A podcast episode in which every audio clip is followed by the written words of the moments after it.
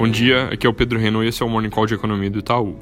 Depois de mais um dia caótico nos mercados ontem, o Banco Central Europeu anunciou mais um pacote forte de estímulos, vai aumentar o programa de compra de ativos em 750 bi de euros para serem gastos comprando tanto títulos públicos quanto privados, que é algo que ajuda mais na liquidez das empresas.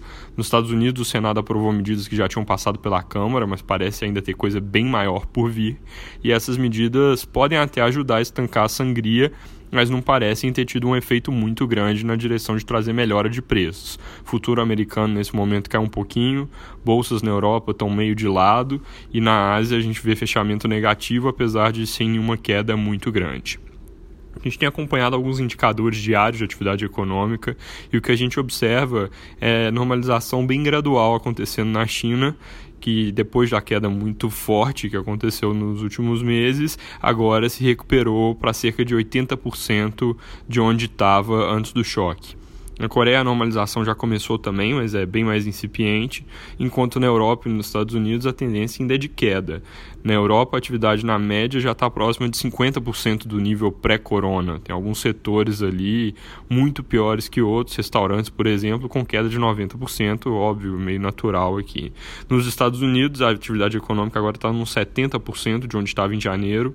A coisa lá começou um pouco depois, o surto ainda não é tão grande, apesar de estar piorando e da tendência da atividade econômica ser de continuar caindo também.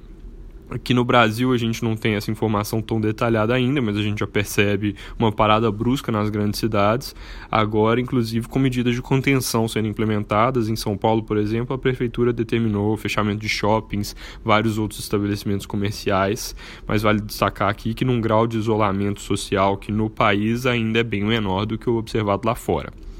Foco da agenda econômica ontem no Brasil foi a decisão do Banco Central, que veio no fim da tarde. O Copom decidiu por um corte de 50 pontos para 3,75%. Queda da Selic, então, maior do que a gente esperava, mas em linha com a precificação do mercado, que estava nos últimos dias flertando mais ou menos com essa magnitude do movimento, 50 pontos. Eles sinalizaram no comunicado pós-reunião que enxergam como adequada a manutenção dos juros nesse novo patamar, mas a gente passou a acreditar que vem mais queda ao longo do ano.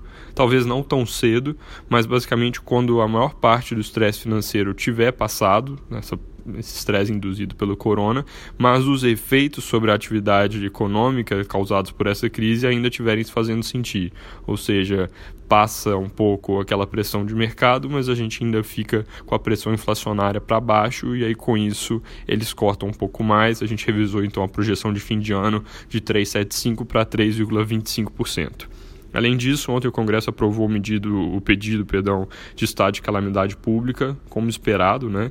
e o governo anunciou algumas novas medidas. A principal é uma MP que permite que as empresas reduzam carga horária e salários de forma proporcional em até 50%, para evitar que as pessoas sejam demitidas. Também permite antecipar férias e feriados não religiosos e usar bancos de horas para dispensar trabalhadores.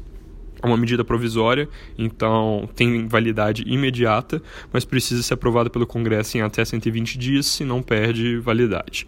No meio da confusão, passou meio batido uma notícia importante também, de que o Rodrigo Maia conseguiu um acordo com líderes de partidos para reverter a maior parte do impacto daquela medida que eu comentei na semana passada, de aumento do teto do BPC, que é basicamente colocar muita gente para dentro do programa e aumentar o gasto do governo de forma estrutural em até 20 bi por ano positivo, apesar de não ser o foco nesse momento, de qualquer forma vale a pena comentar.